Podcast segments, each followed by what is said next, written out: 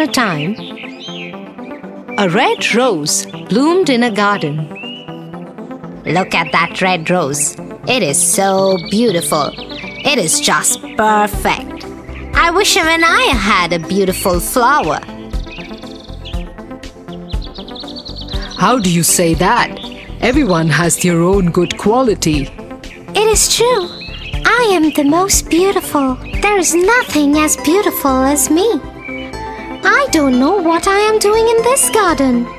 Why do you say that? Because it is the truth. Look around.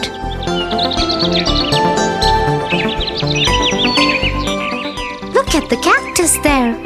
So hard and thorny. In fact, I'm going to try and move away from it right now.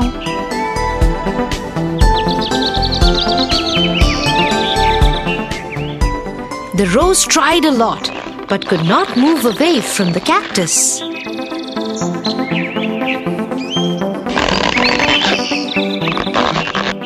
You are so proud of yourself, but you forget that you have thorns too. One day, you will learn to appreciate others for what they are. It is okay, sunflower. There is no need to get angry about what the rose says.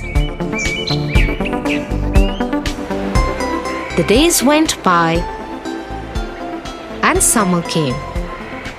It was dry and hot with no sign of rain.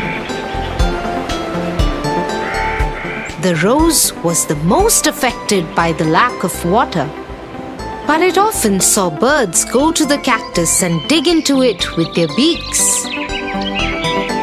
What are they doing to the cactus? The cactus has water stored in its leaves. The birds are drinking the water from it. Doesn't it hurt? It does, but cactus doesn't mind. I know you are very thirsty. Maybe you can ask him too. Humbled by what it had just learned, the rose asked the cactus if it could have some water too. I am very thirsty. May I please have some water?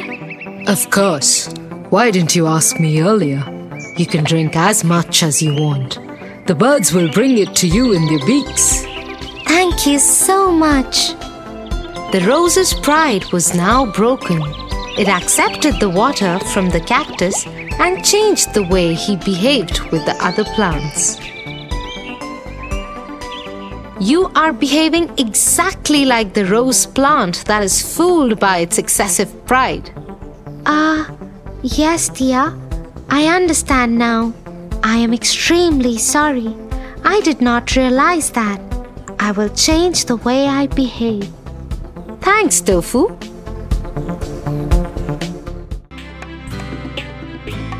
For your favorite rhymes, stories, and more, join Kids Hut family.